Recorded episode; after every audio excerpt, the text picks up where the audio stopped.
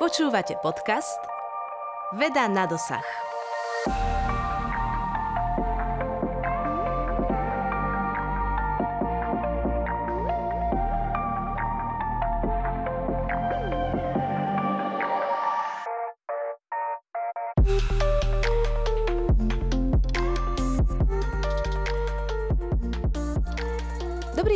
Poslucháči, moje meno je Alžbeta Králiková a budem vás prevádzať dnešným dielom podcastu Veda na dosah. Leto je za dverami a s tým súvisí aj väčší prísun slnečného žiarenia na našu pokožku a telo všeobecne. Koža je najväčší orgán, aký my ľudia máme a pokrýva celé naše telo a má množstvo funkcií. Za najdôležitejšiu je považovaná ochranná funkcia, ale dnes sa budeme baviť aj o termoregulačnej či imunitnej funkcii. Čo sa deje s pokožkou, keď na ňu dopadajú slnečné lúče, ako chrániť pokožku počas leta a čo keď je už naša pokožka spálená? O pokožke vplyvu slnka na ňu, ale aj o vhodnej ochrane sa porozprávame dnes s našou hostkou, dermatologičkou doktorkou Petrou Milko. Dobrý deň, pani Milko, teším sa, že ste prijali pozvanie do nášho podcastu. Dobrý deň, ďakujem veľmi pekne za pozvanie. Na úvod by som sa vás rada opýtala na takú vašu stručnú vizitku, čím sa zaoberáte. A ja som teda dermatovenerológ, to znamená, že som lekár, ktorý sa zaoberá kožnými chorobami a sexuálne prenosnými chorobami. A popri tom sa zaoberám aj, respektíve som aktívna na sociálnych sieťach, kde sa snažím šíriť osvetu o zdraví kože a najmä o prevencii čo sa týka nejakej rakoviny kože, vyšetrovania znamienok. Píšem svoj blog a nedávno som si založila aj podcast, ale gro mojej neviem, či to nazvať práce, ale môjho života je hlavne moja, moja rodina a moja dcera. Takže mhm. tak v skratke. My sa dnes budeme rozprávať najmä o pokožke, ale tiež vplyve slnka na ňu. Predtým, než sa teda do témy úplne zahlbíme, mohli by sme si vysvetliť, z čoho sa skladá naša koža. Ako už ste povedali v úvode, tak naozaj koža je veľmi podstatný orgán v našom živote. Je to najväčší orgán nášho tela a jej povrch je približne 1,5 až 2 m štvorcové a tvorí asi až desatinu našej váhy a má naozaj veľmi komplexné zloženie. Keby sme to tak dali do takých nejakých základných bodov, tak je to epidermis, čo je najvrchnejšia vrstva kože, ktorá má zase nejaké podvrstvy a obsahuje rôzne typy buniek. Potom je to dermis alebo korium zamša, ktorá je hlbšie, tá zase obsahuje iné typy buniek, tam už nachádzame aj cievy, nervy, nejaké svalové vlákna a tak ďalej a, pod nimi je ešte tzv. hypodermis, alebo dá sa povedať, že je také tukové tkanivo, kde sa nachádzajú ďalšie dôležité bunky a pokiaľ sa bavíme o takej celej tej krícej sústave, tak určite tu musíme zaradiť aj tzv. adnexa alebo prídatné kožné orgány, do ktorých radíme vlasy, nechty, nechty, ochlpenie a v podstate všetky typy žlias. Takže to zloženie tej kože eh, je komplexné a krásne spolu funguje. Mhm. V úvode som spomenula, že koža má aj teda viacero funkcií. Aké a prečo sú dôležité pre človeka tieto funkcie? Tých funkcií je tam niekoľko. Úplne najzákladnejšou funkciou, ktorú každý z nás veľmi dobre pozná, je tzv. bariérová funkcia. Je to naozaj taká naša pomyselná hranica medzi vonkajším a našim vnútorným prostredím, čiže naozaj taký prvý štít, s ktorým prichádza do kontaktu množstvo vecí z vonkajšieho prostredia, takže chráni nás jednak pred počasím, pred mikroorganizmami, prachovými časticami, alergénmi a, a tak ďalej a tak ďalej. Čiže bariérová funkcia je na prvom mieste. Ďalej má sekrečnú funkciu. To znamená, ako sme už hovorili, že súčasťou našej krícej kožnej sústavy sú aj nejaké žlázy, tak produkuje mas, produkuje pot, produkuje ďalšie látky ako melanín, keratín a tak ďalej. Ďalšou dôležitou funkciou, veľmi významnou, je jej imunologická funkcia. Dá sa povedať, že je to naozaj najväčší imunitný orgán, ktorý obsahuje obrovské množstvo imunitných buniek a bojuje za nás každý deň non-stop. Ďalšou funkciou sa dá nazvať aj tzv. depotná funkcia, že je rezervoárom krvi, rezervoárom vody a, a ďalších veľmi dôležitých látok. A ďalšou funkciou je senzorická funkcia. To znamená, že v koži máme množstvo buniek, ktoré sú citlivé na chlad, na teplo, na hmat, na dotyk. Takže naozaj dúfam, že som nejakú veľmi dôležitú nezabudla, ale mm, ešte mi napadá mm, taká tá psychosociálna, kde naozaj podľa toho, v akom stave máme tú pokožku, tak, tak sa aj cítime a v podstate je to obrovská súčasť nášho života, kvality nášho života a našej identity. A v neposlednom rade ešte je metabolická funkcia, tvorba vitamínu D, spracovanie sacharidov, tukov, proteínov, takže koža je naozaj veľmi podstatný orgán. Uh-huh. Na kožu teda Určite vplývajú ročné obdobia. Keby máme porovnať leto versus zima, eh, kde tá pokožka je viac vystavená nejakým rizikovým faktorom a podobne? O, presne tak. Počasie je jeden z faktorov, ktorý na našu kožu vplýva významne a tá koža sa tomu musí v priebehu roku prispôsobovať. A sú to dve odlišné teda ročné obdobia, kde na nás číhajú rôzne veci. Začnem teda zimou. Tam je problém ten, že vonku je veľmi chladné, veterné počasie a vnútri naopak máme prekúrené miestnosti, takže tam je veľké riziko nejakej dehydratácie, suchosti pokožky. Je to mm, nepríjemné najmä pre ľudí, ktoré už majú nejaké kožné ochorenie, napríklad atopický exém alebo psoriáza kde si naozaj musia dávať pozor na to, aby sa im toto ochorenie vplyvom tohto nepriaznivého počasia nezhoršilo, takže zvýšená hydratácia, zvýšená starostlivosť, nejaký mm, zvlhčovač vzduchu, o, premasťovanie a tak ďalej. Čiže tam sú tie rizika z dôvodu chladu, vetru, prekúrených miestností, vlhkosti vzduchu. No a v lete momentálne zase je to zvýšené riziko spálenia sa, nejakého poškodenia pokožky v dôsledku zvýšenej intenzity UV žiarenia. Takže tá koža v podstate musí pracovať aj s týmito faktormi v priebehu celého roku. Uh-huh. V lete teda hovoríme o istých žiareniach, ktoré pochádzajú zo slnka. Aké sú to žiarenia a čo spôsobujú pokožke? Slnečné žiarenie dopadajúce na zemský povrch e, predstavuje najmä teda elektromagnetické a korpuskulárne žiarenie. Z toho meteorologického hľadiska a pre nás dermatológov e, je naj, také zaujímavejšie práve to spektrum elektromagnetického žiarenia, ktoré môžeme rozdeliť na také tri základné e, žiarenia, a to je ultrafialové žiarenie, viditeľné a infračervené žiarenie. Keď sa bavíme o tom ultrafialovom žiarení, tak je to v podstate o voľnovej dĺžke od 100 do 400 nanometrov. A pre nás dermatológov je toto žiarenie najdôležitejšie kvôli tomu, aké má dopady na našu pokožku. Práve najintenzívnejším zdrojom ultrafialového žiarenia je pre nás organizmy na Zemi práve slnko. A my sa pozeráme na to, čo to UV žiarenie v podstate s tou kožou robí. Pozeráme sa na to, ako hlboko preniká. A UV žiarenie teda vieme, že sú tri typy. UVA, UVB a UVC žiarenie podľa toho, aká je dĺžka tohto žiarenia a UVC žiarenie je v podstate 100% pohltené zemskou atmosférou, ale UVB a UVA žiarenie nám prenikajú do pokožky. No aký tam majú vplyv? UVB žiarenie preniká, keďže je to strednovolné žiarenie, len do vrchných vrstiev pokožky, na hranicu epidermy a dermy maximálne.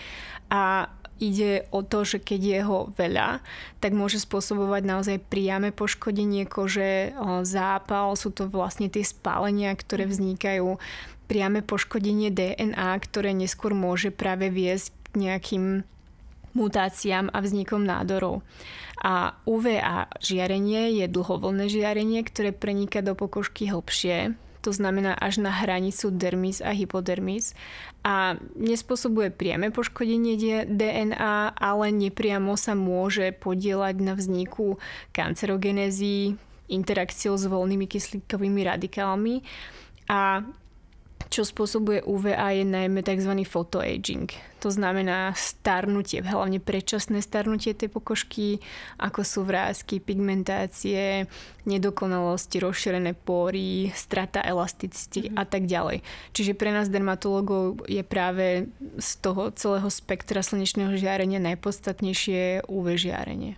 Pokiaľ by sme to teda nejak dlhodlobo preháňali s opaľovaním alebo s vystavovaním na priamom slnku, o akých následkoch môžeme hovoriť, aké choroby to môže spôsobiť? Môžeme sa na to pozrieť z takých e, dvoch pohľadov a to je akutné poškodenie a chronické. Pokiaľ to preženieme v aktuálnej situácii, tak môže dôjsť k spáleniu, čo mnohí z nás poznajú. Je to vlastne akutná zápalová reakcia pokožky, kde naozaj nastáva silný zápal, ide o priame poškodenie DNA, možno o tom budeme hovoriť trošku neskôr, ako to vypadá, čo s tým robiť. A najhoršie pre nás z toho dlhodobého hľadiska je práve to chronické poškodenie kože, ktoré má za následok potom potenciálny vznik rakoviny kože, predčasného starnutia, takže to je to, čo nám hrozí. Potom zo slnečného žiarenia sa môžu aktivovať nejaké ďalšie kožné ochorenia na imunologickom podklade, napríklad herpesy, zhoršuje sa u niekoho rozácia, u niekoho aj atopický exém, poznáme tzv. aj fitofotodermatózy, čo je vlastne kombinácia UV žiarenia a rôznych druhov e, rastlín kde vznikajú veľmi typické výrážky, keď sa tieto dve veci spoja. Takže naozaj je tam množstvo diagnóz, ktoré súvisia s UV žiarením a, a ktoré musíme mať na mysli. V nadväznosti na toto možno treba povedať aj, že teda máme rôzne typy pokožky a každá reaguje inak na to slnko. Takže kým jednému aj krátke opaľovanie ubliží, na druhom sa nejak neprejaví. Aké typy pokožky máme, ako dané typy reagujú na spálenie slnkom?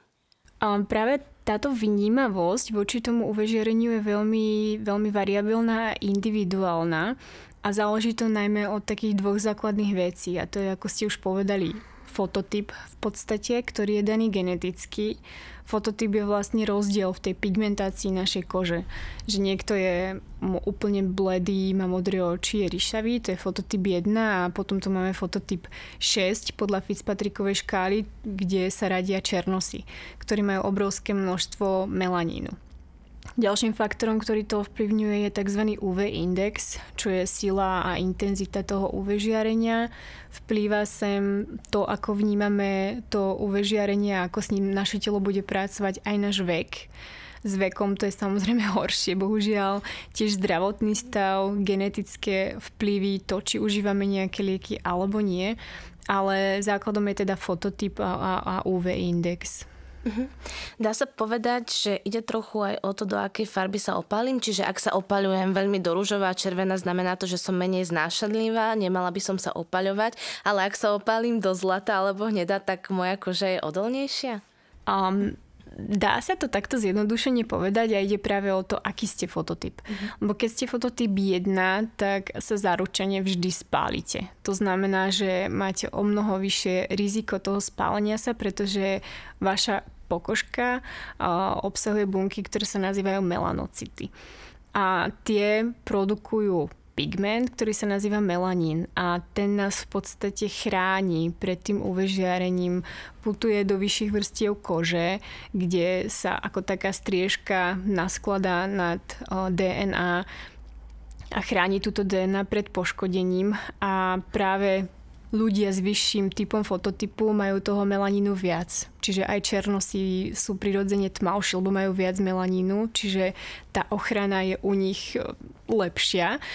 Bohužiaľ nie je dostatočná a preto potrebujeme tú pokožku chrániť aj samozrejme inými spôsobmi.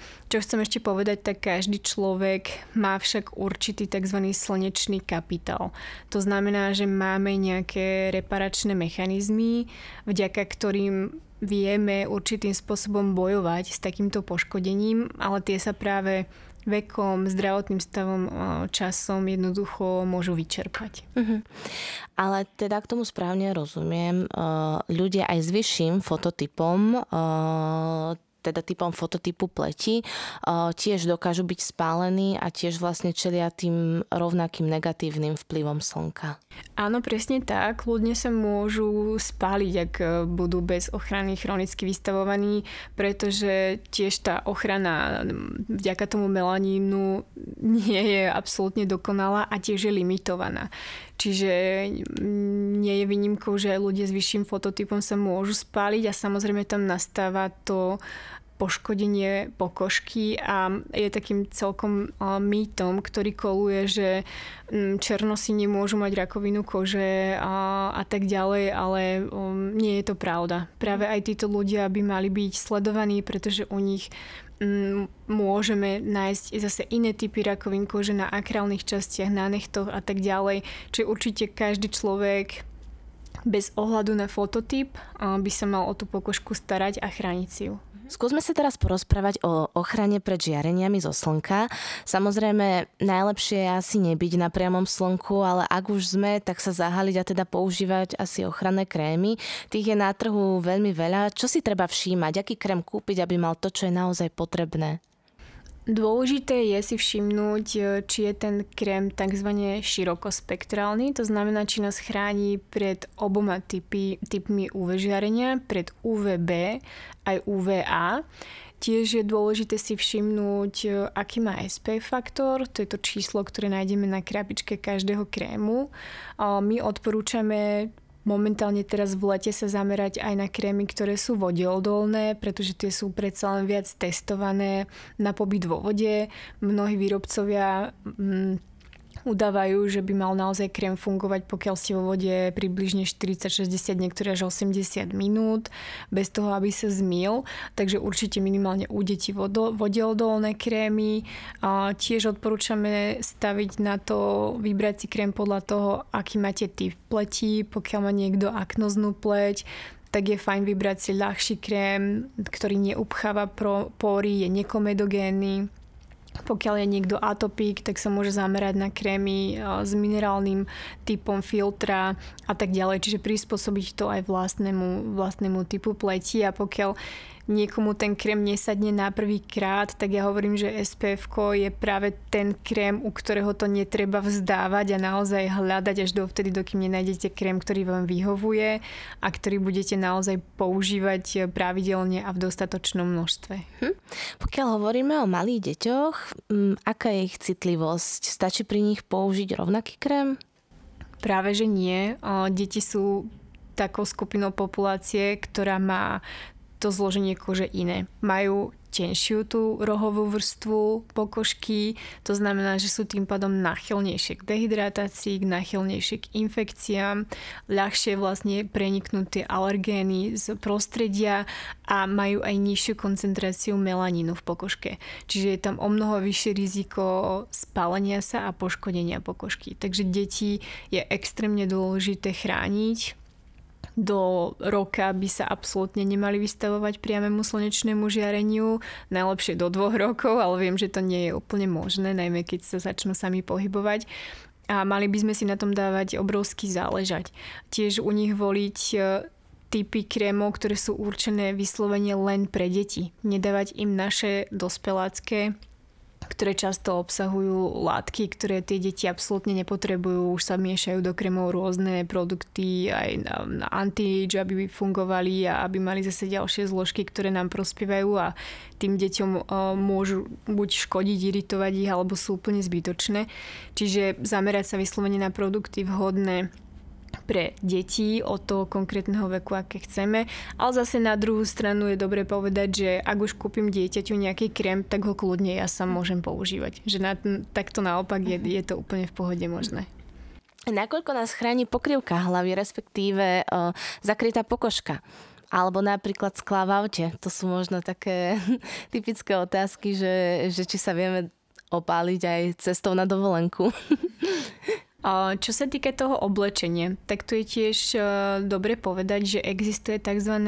UPF oblečenie, čo je vlastne oblečenie s protektívnym faktorom proti UV žiareniu a to je super používať napríklad pri deťoch, keď ich nechceme toľko kremovať, alebo keď oni sa nechcú kremovať. Toto oblečenie je vyslovene certifikované na pobyt na slnku.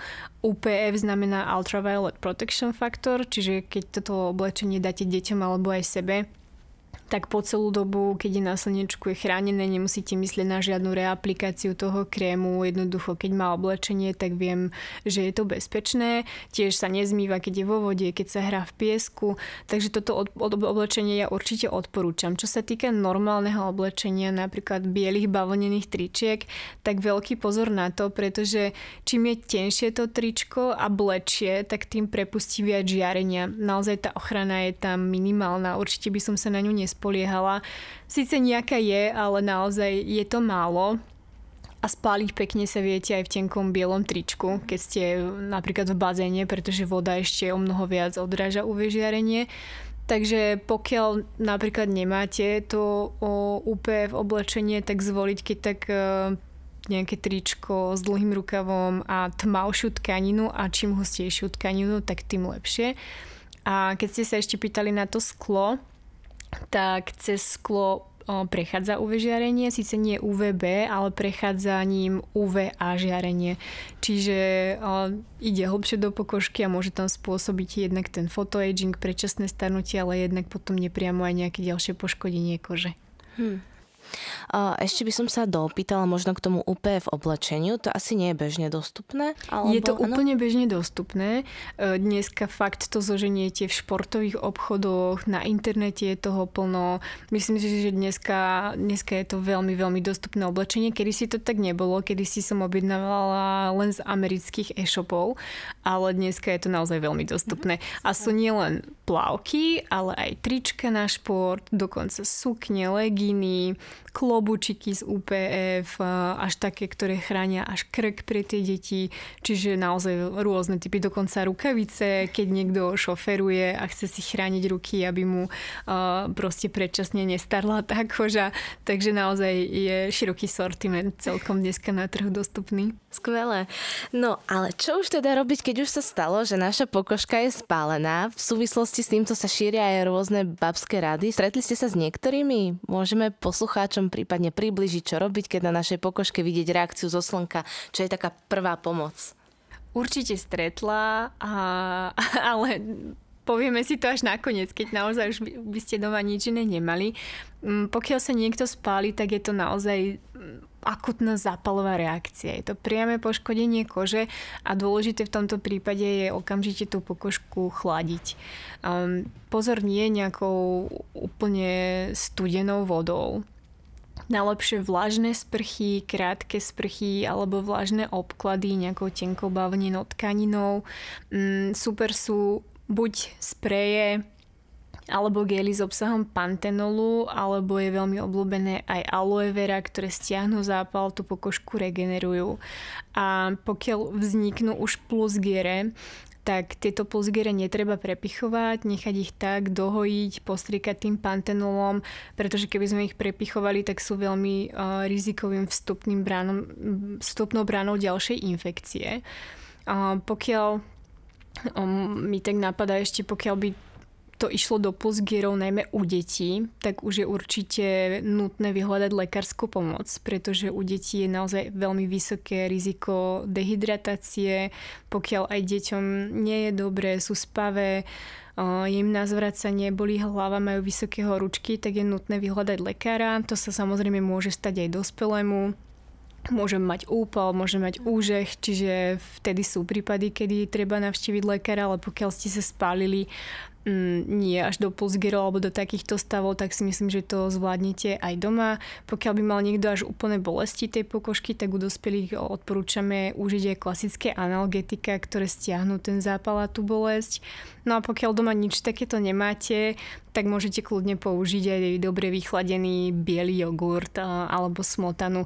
Myslím si, že takto na tú prvú pomoc to vôbec nevadí. Možno potom určite neaplikovať stále a zabezpečiť si ten pantenol alebo aloe vera, ale kľudne môžete použiť. Mm-hmm.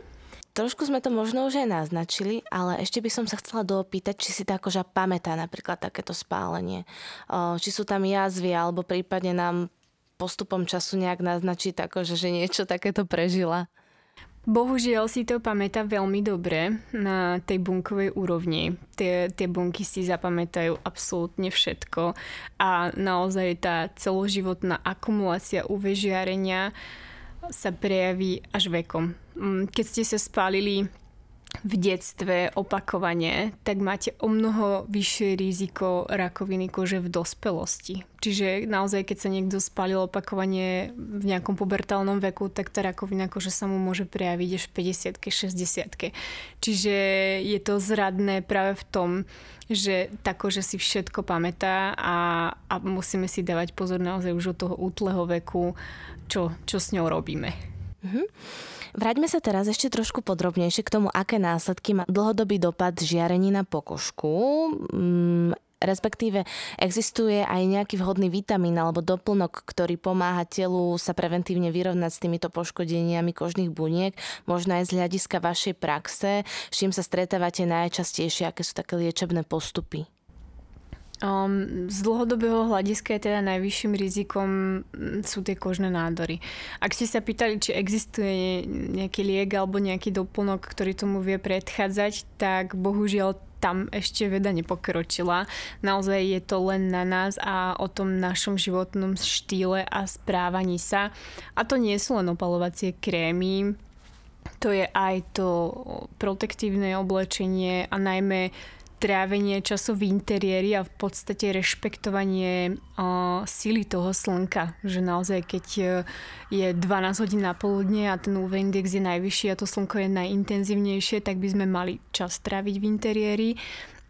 Čiže rešpektovať e, v podstate takto aj tú, tú prírodu a skrývať sa, ak to tak môžem povedať. Najmä teda na dovolenkách sú určité hodiny, kde by sme s deťmi hlavne nemali vychádzať von, kde nehrozí teda len spálenie, ale práve aj nejaký úžeh alebo úpal.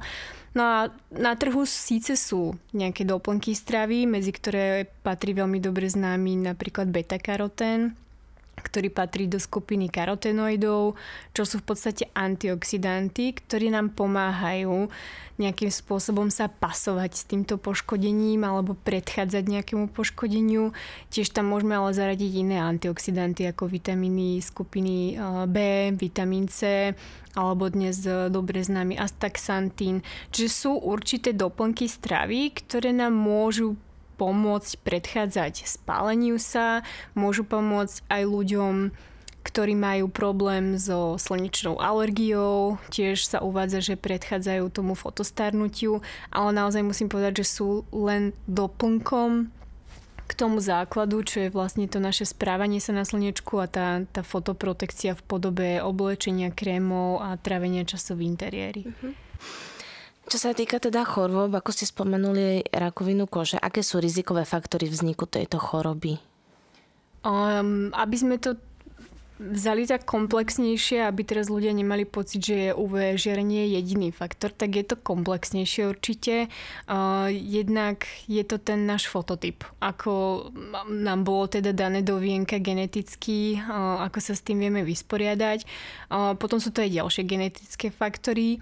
Ďalším faktorom je ten náš slnečný kapitál. To, ako som hovorila, že každý má určité reparačné mechanizmy, ktoré sú ale limitované, každý to má inak. Ďalej je to náš celkový zdravotný stav. Buď sme úplne super zdraví, alebo bohužiaľ k tomu máme nejaké ďalšie ochorenia, ktoré buď ovplyvňujú našu imunitu, alebo sme ich získali vekom a časom.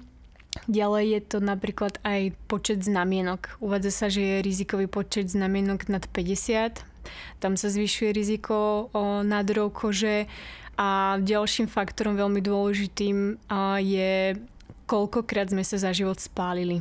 Bo ako som už povedala, akože si to veľmi dobre pamätá a čím viac sa človek spáli, tým vyššie má riziko vzniku rakoviny kože, pretože naozaj sú početné štúdie, ktoré dneska potvrdzujú ten negatívny vplyv vystavovania sa UV žiareniu a to je teda ten najmarkantnejší faktor na, na riziko rakoviny kože a najmä teda na tzv. non-melanové typy a, a je tam naozaj preukázaný mm, súvis medzi chronickým vystavovaním sa UV žiareniu a výskytom tohto non-melanomového typu rakoviny kože, čo sú bazaliomy a spinaliomy a máme dokázaný o, súvis medzi opakovaným spálením sa a vznikom maligného melanomu.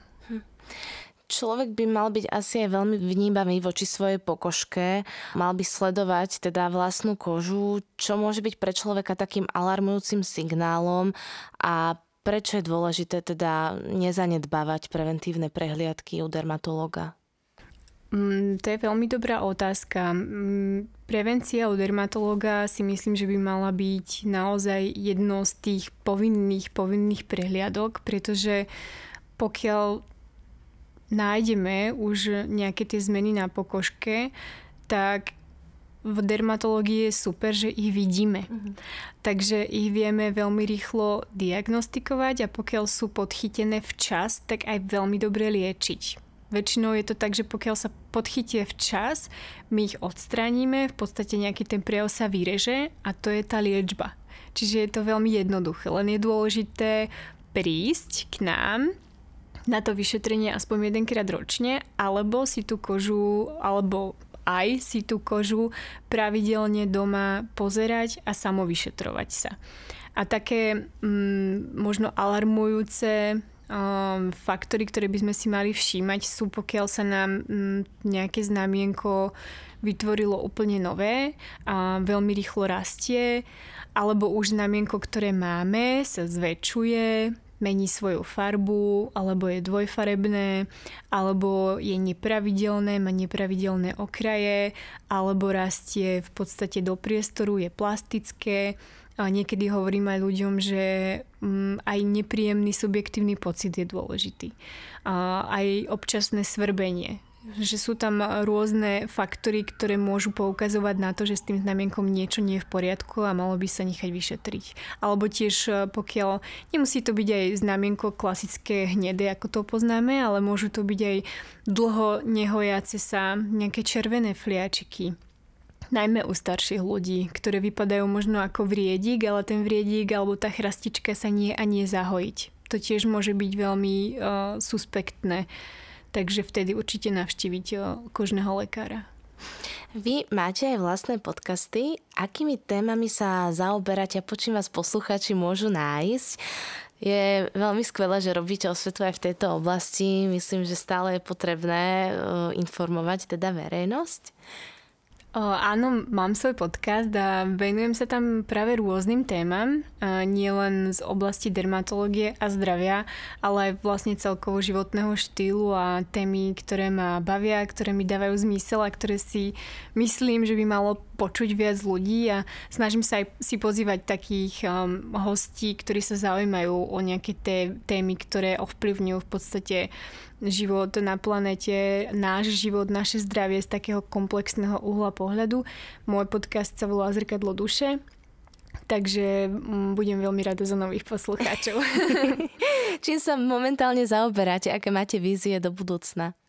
Teraz som začala o, pracovať, aj keď som oficiálne ešte stále na materskej s mojou malou cerkou, čiže teraz e, práca, tá práca aj na tom podcaste a, a moja rodina je môj, môj hlavný zámer a naozaj venovať, venovať sa rodine a tráviť čas s mojou dcerou a s mojim manželom. Pani Milko, veľmi pekne vám ďakujem za rozhovor aj že ste prijali pozvanie do nášho podcastu. Dnes sme sa v podcaste Veda na dosah rozprávali s doktorkou Petrou Milko o koži a vplyve slnka na ňu. Ďakujeme za vypočutie a prajeme príjemný deň. Príjemný deň, ďakujem. Počúvali ste podcast Veda na dosah. Vyrobilo Centrum vedecko-technických informácií Slovenskej republiky v roku 2023.